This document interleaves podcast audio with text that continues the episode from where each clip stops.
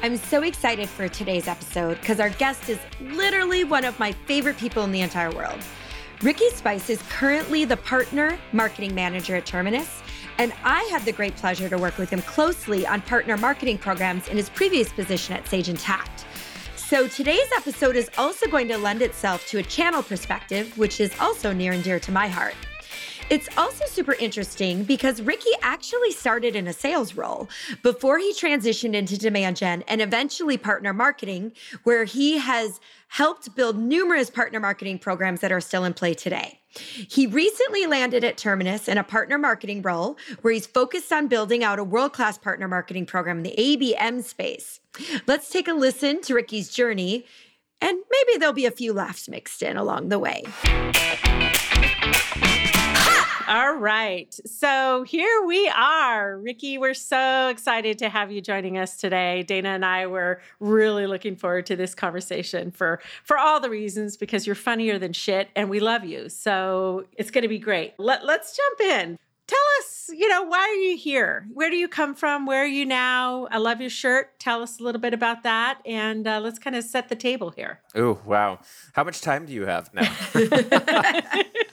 for you as long as we want to go, Ricky. Yeah, like we call it a therapy yeah. session if you want to call it that. That's cool. We can do yeah. that. well, I have to preface this saying that you two are both some of my favorite people on the earth. Aww. So I'm honored to be here talking a little bit about someone else I'm favorable of myself.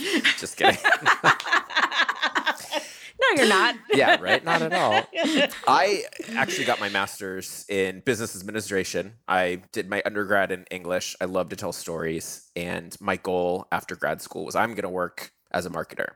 And little did I know, being fresh out of grad school, my MBA program was that, you know, you need five years of experience, a gold medal in the Olympics, and donate one of your organs to get an entry level position in marketing. So I moved up to the Bay Area in Silicon Valley. And sure enough, my uncle, who worked for Cisco at the time, said, Start in sales. And I said, Well, I don't want to work in sales. I want to be a marketer. And there was this great company called Intacct at the time, and they were hiring sales development representatives. And I said, okay, fine, let's dip my toe on this bucket, see how I do. And sure enough, I got hired. And I found out I was a little bit better at sales than I thought I was. So I started hitting my quota, started meeting everyone. And a couple years after kind of getting my feet wet with sales and knocking it out of the park, I got tapped on the shoulder by the demand gen vice president. And he said, You have your master's in marketing. We could use you. Come on over here. So that was kind of my in with marketing in the software world. So I was marketing towards controllers, CFOs, people in fintech. Yeah, pretty much. I was in fintech uh, to say the least, and eventually got moved over to the world of channel marketing and partner marketing. So that was not something I ever thought I would end up in, but it turns out that it's something I'm really passionate about. And after doing that for a couple years at Sage Intacct, we were acquired just shortly after I started with the company. I was introduced to a great company called Terminus, and I have been there. I think I just I'm just wrapping up my fifth week there right now, so still fresh, but it's been such a great experience.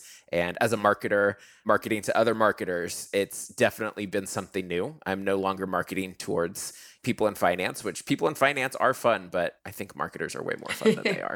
we so. are much more fun. That. Yeah. yeah, we love that. Ricky, I think it was interesting that you said you never knew you were going to end up in partner marketing, but became passionate about it. It's funny because I'm similar, right? I ended up with a stint in partner marketing longer than I thought. And it's like this whole world that you didn't know existed when you get in there. So, could you tell us just a little bit about what you think the difference is between partner channel marketing and maybe what, you know, our our direct marketing is you know how, how it differs i guess from there yeah absolutely i think the best advice i was ever given is you know when you're marketing direct as demand gen professional or someone in digital marketing or anyone in marketing anything you do in terms of marketing to your direct audience you should also make sure that the channel can leverage as well. So pretty much that's become my mindset is anything available in terms of direct marketing needs to be leveraged for the channel team. And in many ways, it's kind of let me put on like my consultant hat to where I am almost there as a marketing consultant because we work with partners that are super sophisticated. Uh, we work with partners that are just starting out. You really aren't quite sure who you're going to be speaking with when you first meet that person. This partner could have maybe one or two people dedicated to marketing. They could have a part time person. They could have a whole marketing engine. It really just depends. And I think that's something that I kind of grew to love is, you know, I could, I did kind of have a slight background in teaching. I was a substitute teacher. I forgot to throw that in my background. So, and I actually learned more from teaching people. And sure enough, I love helping people. I love teaching people. And I love teaching people marketing too, because marketing is super cool. And especially what I'm doing now at Terminus, it's really cool. Just the world of ABM is incredible. And seeing just how marketing has evolved even within just the past few years it's just it's it's so eye-opening to me. So that's something i really like about partner marketing. And now with terminus working with agencies and uh, different types of partners all over the world it really is kind of taking you know here's how we do marketing at terminus. And that's something we like to kind of boast is we we drink our own champagne and i think the term is you know we eat our own dog food which i had never heard that before. I had to google that and i guess i'm showing you know my you never heard as, that one? I mean, I was born in the 80s, you know, I, I like to think, you know, that I'm like a little bit more sophisticated than those born in the 90s or 2000s. But I was like, what? So when they said we drink our own champagne, I'm just like, that's awesome, you know, like what kind of champagne? Um, the good shit. I think it's interesting on partner marketing because I agree. I think you are. You're a consultant teaching it. And so I think that's great. What do you think is the most challenging part of it? Yeah. Well, in many ways, since you are working with many different types of partners, they have a lot of different types of styles. And it's not a one size fit all approach, even though I wish it was sometimes.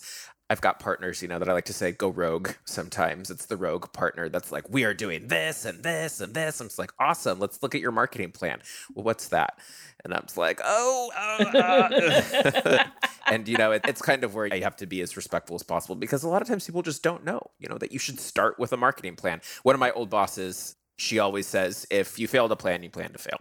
And I think that's just kind of become my mantra when it, it comes to asking, you know, let's take a look at your marketing plan, you know, and sometimes people are just they'll throw ad hoc things in there but that's okay but you know you have to be able to speak to it and say this is where it kind of fits in and aligns with this campaign that we're running or this program that we're running so it's difficult to say the least when you get people that are extremely sophisticated in their marketing versus people that they think marketing is like, oh, I did marketing, you know, I'm done. And it's like, okay, cool. What does the follow up look like? And it's like, that's something else, you know, that's another piece to it.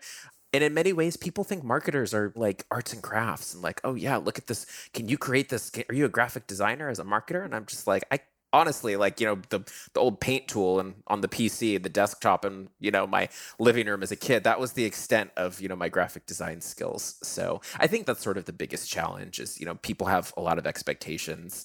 I have a lot of expectations but you know in my world i set them and hopefully you know we can follow them and you know use them as a key to be successful. Love that. I love that.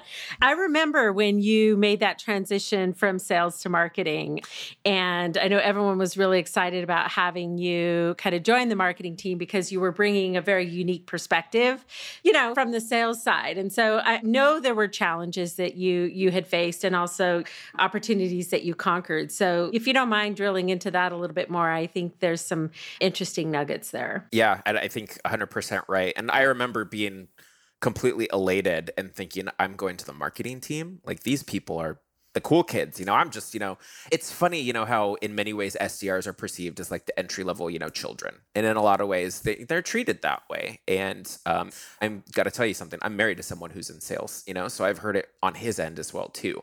And he's managed salespeople and, you know, he's been at different companies. And it just kind of seems like, it's not purposefully done and I don't think it's malicious, but you know, the salespeople are kind of like, oh, you know, like give them pizza, you know, they'll hit their number. And it's like, no, like that's not what you want to think. So in many ways, my biggest challenge was kind of like, I need to prove to everyone that, you know, I do have the chops to do marketing. You know, I don't just have a piece of paper that says that I, I can do this. And so that's why I had to hustle. I was like, you know, we I need to punch it and I need to get some quick wins really quickly.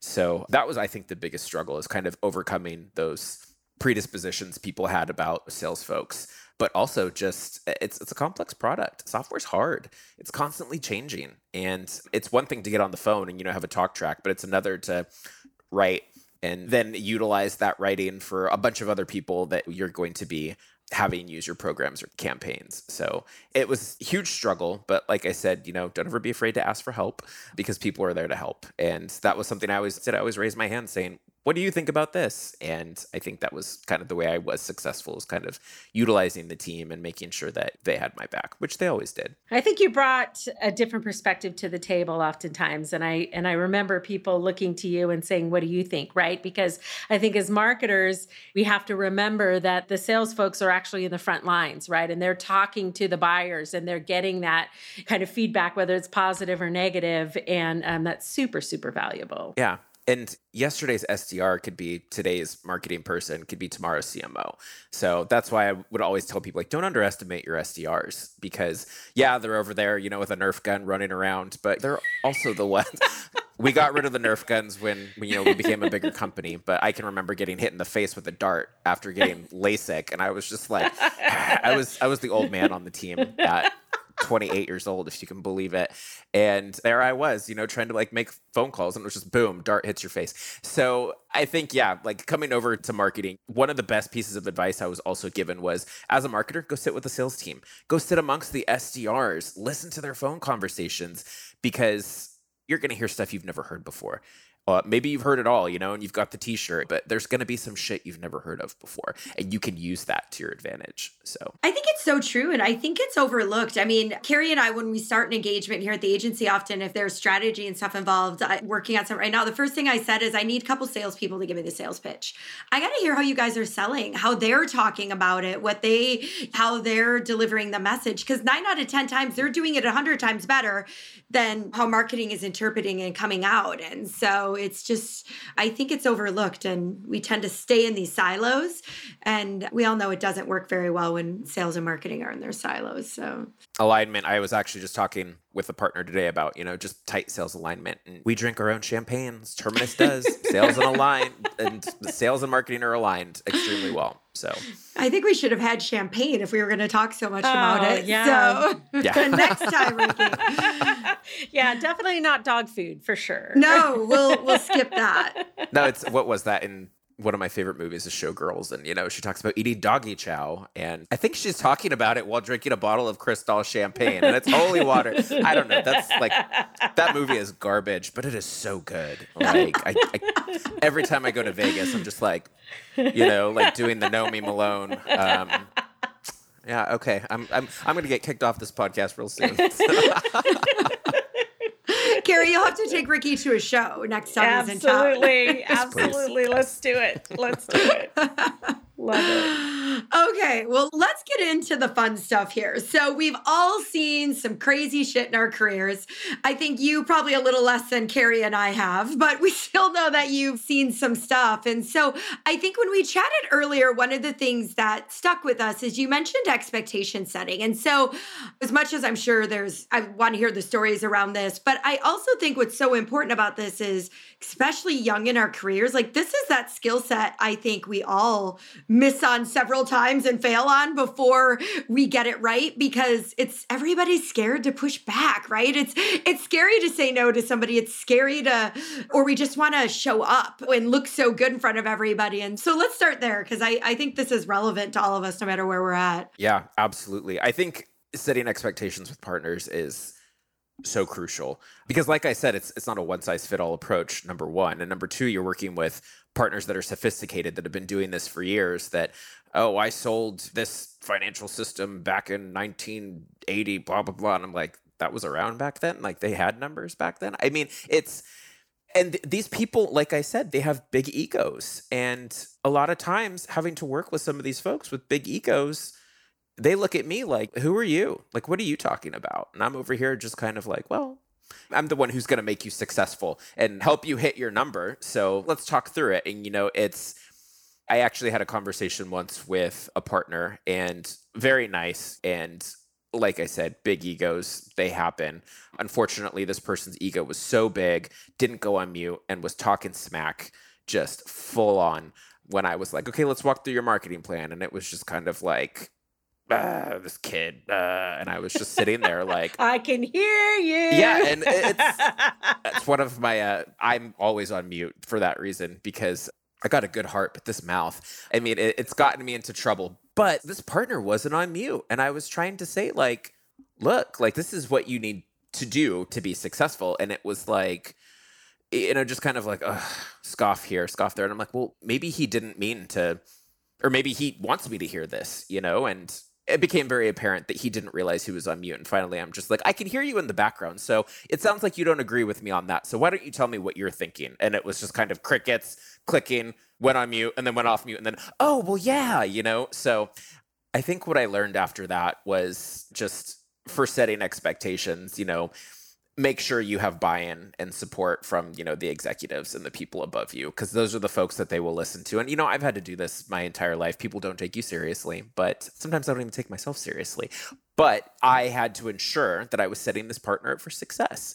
And i believe that every single tool that i had laid out and this entire plan to say like hey this is how we're going to get you to hit this many opportunities by the end of q3 perfect. And eventually i did have to get buy-in from the execs above me and say, hey, why don't you jump on this call with me? So that way I have you to just back me up a little bit on it. So that was me learning a lesson about setting expectations. A lot of times the expectations are, you are going to be doing this because so and so's on this call and they're going to say so. so hopefully that makes sense. But yeah, for sure. I think it's, well, outside of expectation setting, I think, you know, a theme you've mentioned a couple times that I think is interesting is age and people not taking us seriously the experience.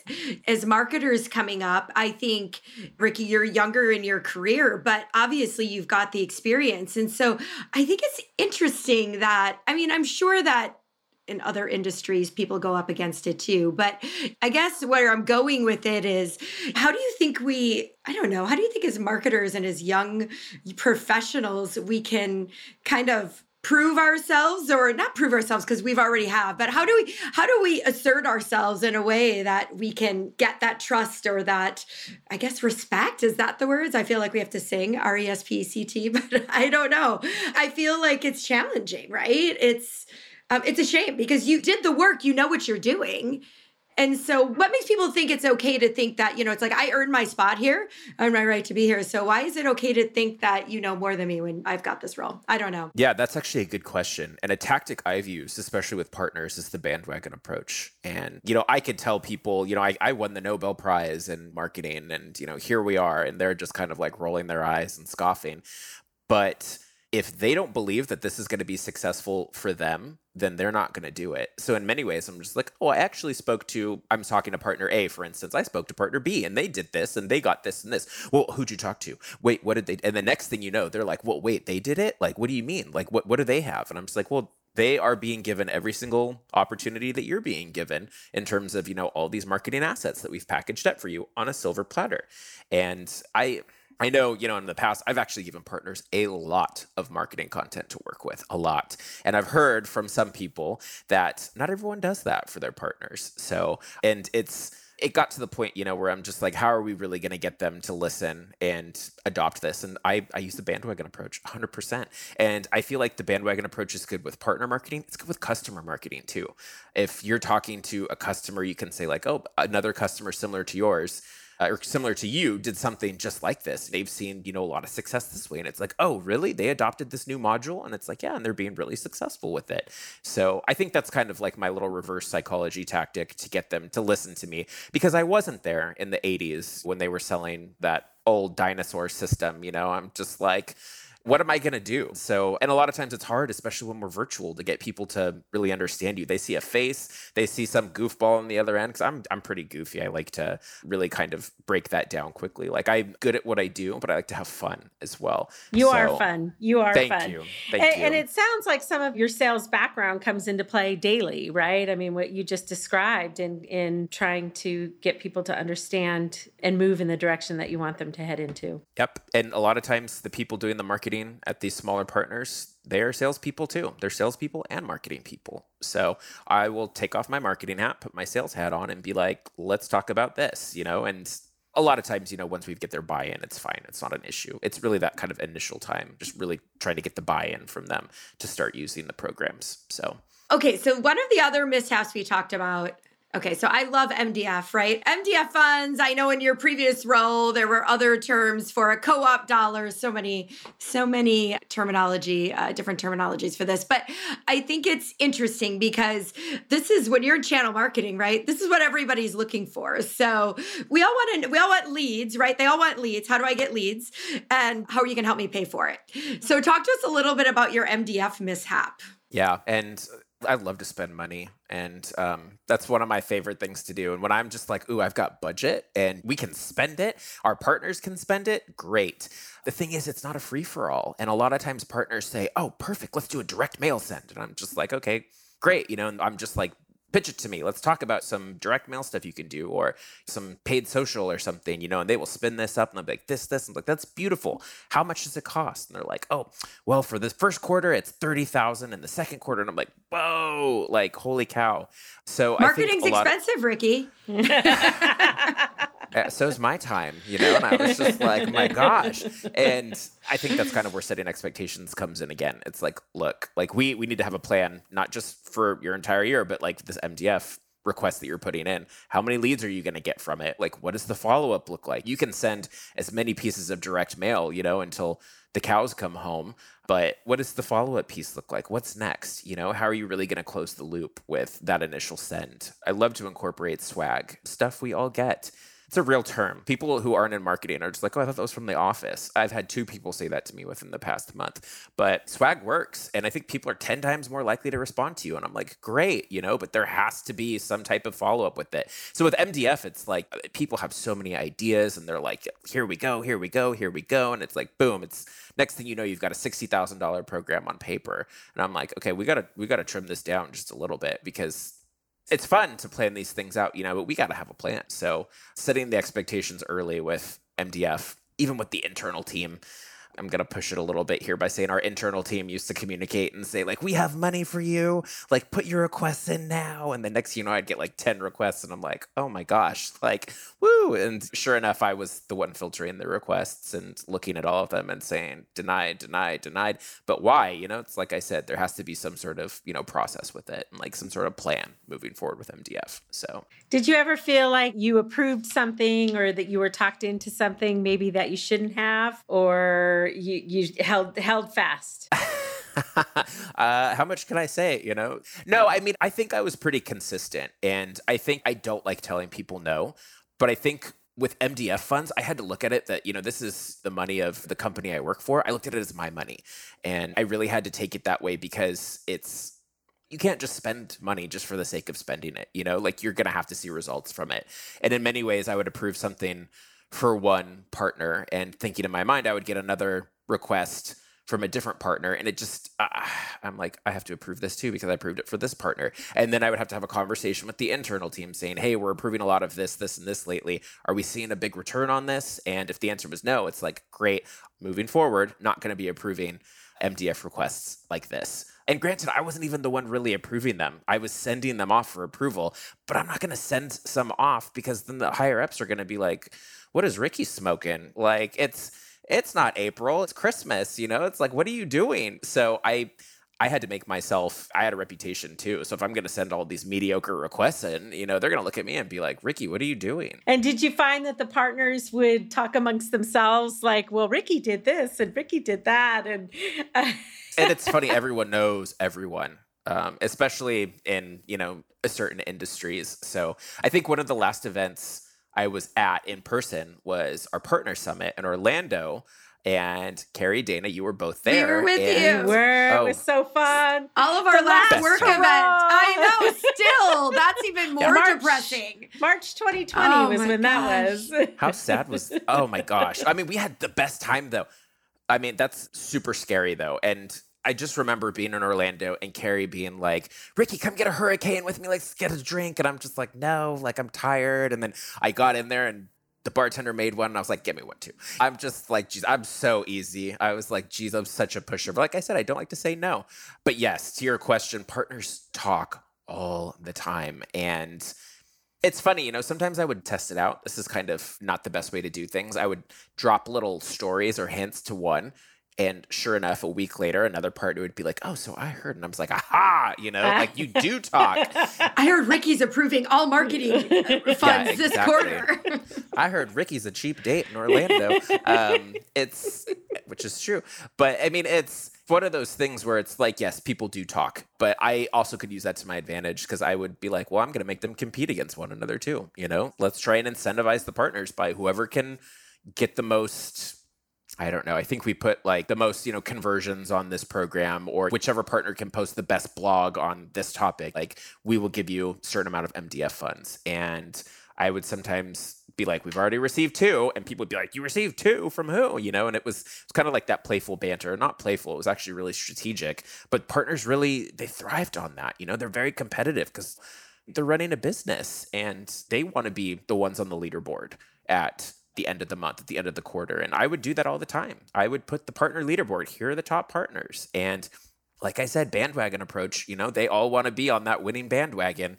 And if they weren't, I bet you that they were just like, you know, ripping their hair out on the other end. Like, how do I, you know, get to the top three spot? And I, I think that was really kind of a, a cool tactic that I used to get people and partners, especially to be. I love that mental note, Dana. If we ever Yeah. get to do a partnership with Terminus, you're No. you're spilling the tea on all your uh, your strategies. We're on. We'll be you on the other side again. See, my partner channel experience, I was always on the other side, Ricky, right? I was like, I was playing the, I was the MDF queen. I was getting it from all of our partners to, I ran my whole conference on the funds. I was like, this is great. There goes, save all that budget. So Ricky's gonna, he's gonna try and make us compete with all the other agencies. That's what it Cari. sounds like. All right, we like a good we like a good competition, don't we, Yeah. Dana? yes. Oh yeah. I mean, if I was, yeah, please. I mean, uh, you you call me, and I'm ready to have that conversation with you. I would love to. We'll be the a biggest little pain bit in your more. ass, Ricky. I'll be like, Ricky, I need a new piece of content to um, send out. and I just don't want to co-brand it. I, I want to be able to tell my story in it. So That's another thing. Everyone wants to co-brand everything. Like we want to co-brand this, and it's it's funny. One thing that you do for a partner, if you do it for one partner, you know, then the other ones find out, and you have to do it for all of them. So that's not just true with your resellers; it's true with your ISV partners and your marketplace partners as well too. So And your children. It's true for your children too. And your so- dogs. and your dogs. it's no, it's and hey, I'm out of my dad's kids. I'm the youngest of five, and so I know what it's like to kind of. And people are like, "Oh, the the youngest is the golden child." Well, not in my freaking family. I was like given the scraps. You know, there I am shivering in the corner while everyone else has like mink coats on, and I'm just like, great. So I know how that goes. So you're right, Cari, with children too. I love So- it. I love it.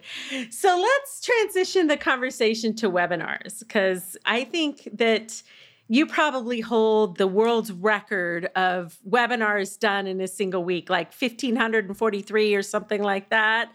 I know it was constantly, you know, when I w- wanted to chat with, with Ricky, he was producing a webinar. So, I mean, when you do that many webinars, that many pieces involved, I'm sure that there were shit hitting the fan moments. And are there any that you can share with us?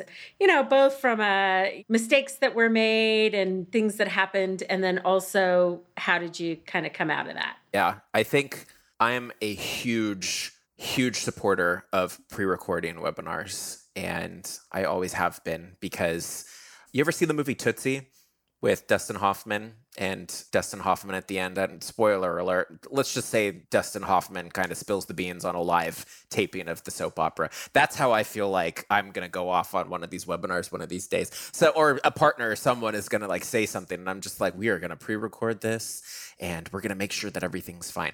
But we used to use pre recorded content and then we would try and fix it and stitch it together to make it appear new. And I can remember our partners were trying to get them to promote these webinars. Like, are they live? And it's like, yes, these are live. And they weren't. They were semi-live, but we actually did roll to live Q&A in many of them. But if you're not careful and you're putting content together and, you know, it's I do the intro, there's a demo, and the date in the corner says six months ago. And I'm like, and sure enough, my phone just boop, and i'm like oh i don't even have to check my text messages i already know who this is and i have to go to live q&a those are the types of things where it's like the, the, the will come back to get you and it's it's a blessing and a curse but if you do it right if you check all of your boxes you don't have to worry about that but also I think it's funny when going back to setting expectations, you know, we want to have this partner speak on a webinar and sure enough, they jump on the the bridge and I'm like, "Hey, like, you know, you're 5 minutes late, but that's cool. Like you ready to go?" And you know, you hear, you know, shuffling and it's like, "Is everything okay?" Oh, I'm running through the airport right now. I have to catch a flight and this and that can how long is this going to take? And I'm just like, catch a flight to where? And it's like, oh, well, my son's graduating from, you know, blah, blah, blah. I'm like, oh my gosh, like you knew about this and you're going to try and play me. And like, I turn really quickly. Like, it's like a switch just flicks. And I'm just like, nope, we're not doing that. You know, we have to reschedule this. And, you know, it's, it's rough because trying to scramble setting those expectations you know you got to make sure like be in a quiet area make sure that everything's good you know and that's not the first time that's happened to me. We were switching to live q&a and one of my thought leaders they completely forgot and they weren't there. And you know at the end it was like we're going live and you know like 5 minutes you know like what are we to do? And i actually had to step in and speak and be them and i just remember being like i hope there are no questions that come through that are like really specific to financial software because i can fake it but this is getting recorded and replayed so I might be looking for a new job if I say the wrong thing. So that's always fun. But yeah, so gosh, I could talk for a long time. I, you know, when I worked in a restaurant, I used to have survey nightmares as a server. I have webinar nightmares now.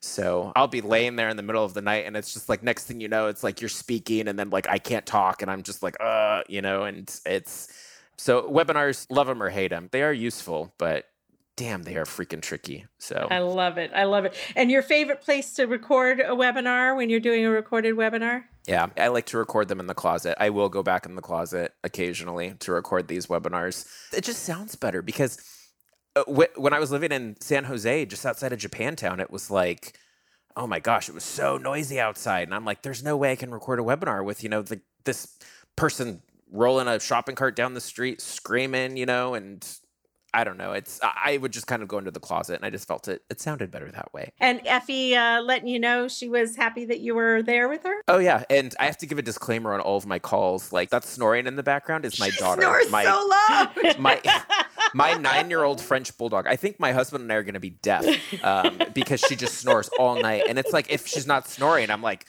I'm over her. I'm like, it's crib death. Like, what's wrong? I'm like shaking her, and she's like looking at me, and I'm just like, oh, geez, my dog. But yeah, so recording webinars in the closet with my dog just breathing under the door, and um, she's actually locked in the other room right now, and I'm sure she's like gonna give oh, me you could have brought later. her. We would, we would love to hear Effie snoring again. That would be a great. Uh... She'd be in the back. Ricky and I would be on calls. Like the first few times, I'm like, what? What is that sound? And he's like, oh, it's the dog. I was like, oh. I'm like, she's loud. I set expectations. If you hear snoring in the background, that is my dog. Yeah. And people are like, oh, okay, got it. Thank you. You know, and it's so normal now, but yeah, she's a babe. I, you got to love the dogs and especially the Frenchies. So, Well, and with our new realities of being at home, we're all used to it, right? I mean, you never know what's going to happen between dogs, kids, spouses. and well, and when you're talking to multiple partners a day too, you get to see multiple homes and backgrounds. Oh, And yeah. I'm just like, oh, hey, you know, like, did you meant to have your background or mean to have your background turned off? Like, that's a pretty nice house. Like, what do you do? You know, I mean, it's, I don't know. I've seen more bedrooms since COVID started. People in their, which I get because I was in the bedroom for a while. Like if that, but it is kind of weird to be looking at people's beds, right? When you're sitting there and you're like, I get it, you have nowhere else to go, but it's hilarious. Like, wow, this is I've known a lot about people I'm talking to these days. It's a great way to get to know your partners. You know, like behind me, you know, I've got like my little dinosaurs, like rawr, like this. This is me when partners don't don't put their marketing plan together. Ricky Saurus Rex comes, and yeah, yeah. I am an adult, but I love, I love that. I love that. Oh, so all right. So Ricky, what are you working on right now? Anything fun? You said you're five weeks into your new job. What you got going? there's a lot happening actually. Just besides being introduced to everyone under the sun, which, like I said, you know, this company is Terminus has been wonderful in terms of just their onboarding. I was just blown away. So they've done everything they could to make me feel welcome, which is great. I stepping outside your comfort zone is hard and meeting a whole new slew of partners is not easy, but we've got a lot of fun stuff going. Our uh, chief evangelist, actually, Sangram, he is launching a new book soon. And Cari, I believe you know Sangram, right? Love Sangram. Yeah. Everybody knows Sangram. He's an amazing human being for sure. He's wonderful. And like when I listen to him speak, I'm just I listen, you know, like I'm tuned in 100%. So Sangram is actually going to be releasing a book. I know we've got a couple events coming up with our CEO, Tim Kopp of Terminus. I think it's September 20th is when it's happening. It's kind of an interview just about the future of go to market. So I would What's definitely. the name of the book? It's called Move. Yeah. Oh, the four question go to market framework. So I believe it's available for pre order on Amazon, but I'm happy to drop some links or hints on if you want to get your hands on a, a copy at some point. Sangram is just so smart. Sangram used to be CMO of Terminus, actually. We have Daniel and Candela now, who, if you've ever had a had a chance to read a little bit about him too. Daniel does a great blog, and he's actually one of the main reasons I made the jump to Terminus. I had a conversation with him and thought, these people know their shit. And granted, he was just a nice guy too. So I was like, I'm going to go ahead and sign with this company. They're wonderful. And they drink their own champagne. So awesome. There's a champagne again. A good theme. Good theme. I good can't theme. help it. You know, I know who I'm with. And what is it? It's. It's not champagne, it's sparkling wine. It's it's only champagne if it comes from the Champagne region of France. So we got to come up with like a good marketing gig on that. It's it's only partner marketing if it comes from this part. I don't know. I mean, we'll come up with something. Stay tuned. I'm working on that one. But Cari, Cari and I will do that. It's only we'd love to it's only good content if it comes from Unreal Digital. There you go. There you UDG. go. I mean, I actually, it was funny. I, I can't remember. I was talking to someone and I was like, oh, yeah, well, you know, UDG is doing this and this. And then I said, well, and then Unreal Digital Group, they're like, what's Unreal Digital Group? I'm just like, UDG. They're like, please say UDG. And I'm just like, I will. like, we don't have enough effing acronyms, you know? And in a lot of ways, you know, sometimes I'll like make them up and people just be like, oh, yeah, yeah. I'm just like, I'm just kidding. That doesn't exist, That you know? doesn't exist. So- you can do it, right? It would be like nobody, everyone would just nod and go, "Yeah." Oh, and, and what's funny is I can't remember. Someone was making a joke, and you know, I wasn't paying attention. I was on a call, and I was just like, and they're like, "Ricky, you know what that is?" I'm just like, "Yeah," and he's like, "It doesn't exist," and I'm like, "Oh shit!" Like, Busted. I just became one of those people that was checking the weather report because I'm going to the beach. But oops, I love it. it's all good stuff. So I know we're getting close to our time here. You know, we got one last question for you, and and Dana and I love this question because we think it's telling. And I know you're a kid at heart, but if you were to that day when maybe you graduated your undergraduate, or maybe when you were your first day in college, flashback to that. What advice would you give to yourself then, knowing what you know now? Moisturize your face. Um, I'm kidding. That's not I've the first seen- time we've heard that one. That is No. a popular one, I will tell you. And, and car- carbs don't lie. That was the uh, that was the Yeah. other one. That's it. Oh my god! Embrace your 30 inch waist while you have it. Um, just gotta say, it's way easier to lose weight as an 18, 19 year old. You know, I'm 34. I know I'm young, but holy shit! Like, I gotta tell you, I will bust my ass on that treadmill sometimes, and then at the end of the day, I will step on the scale, and I'm like, it is going in the wrong freaking direction, man. Like, It's all the champagne, Ricky. it's all the all freaking complimentary champagne. champagne. and you know, my mom will never let me live it down. She's just like, "Oh, hey." Mm, I see her looking me up and down. I'm just like, "Mom, I know you love me, but geez, um, these are your genes." Advice I would give to my 20 year old self, real talk, kind of just have confidence and be you. And the reason I say that is something I always used to do is when I would meet meet people, I would act the way I thought they wanted me to act. So, for instance, I work with all types of partners, but in the past I've, you know, worked with partners like I said that have been in the game for 30 years and it was me trying to be super professional and buttoned up and you know that's fine, but I never let my guard down and I think it's important to be true to yourself and to have fun because marketing is fun. And and even marketing aside, you know, I mean it's I got to tell you, I mean, I, I've acted in many ways that I think, you know, people want me to act. And it's like, at the end of the day, I'm not proud of that, you know? Like, have confidence in that people are to like you for being you. And if I had a dollar for every time people said, when I first met you, I wasn't sure. And, you know, I'm just like, well, newsflash, when you first met me, I wasn't myself. I was, I had on the professional hat, you know, and it's like, take that damn hat off and, you know, tease your wig and, you know, have fun. I think that's probably the best advice I could give is, you know, just be you. That's who people are really going to, you know, thrive or kind of be driven to. And you're really going to thrive just by being yourself. So I don't know if any of you have experienced that as well in your lives, but I mean, it's and it's all it's about so being authentic, right, and true to yourself. So I love that. I love that. That's what I love about you guys. And I've always been able to be myself around you. And I don't think you realize how much I appreciate that. And just your entire team. I've met people from Unreal Digital Group that they're all awesome and they all let me be me. I can't get away with a lot though, because, you know, you guys are pretty on top of it, you know, so all of my tricks, you know, of certain little things I do, you guys are on to me. But Yeah, Oh, you're yeah. doing that bandwagon thing again. Yeah, no, we're good. We don't need to jump on it. We're fine. yeah. the bandwagon approach. So Yeah, yeah, Love we're on to you. yeah, as I sip my champagne over here. So I love it. Sparkling and not marketing. sparkling, not sparkling wine, champagne.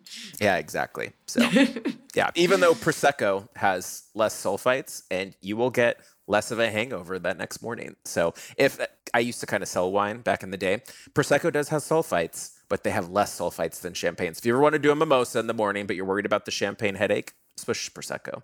Pro tip. Interesting. I like Ricky's tip that. of the day. Yeah, Ricky's like drinking that. tip of the day. So, I love it. I love it.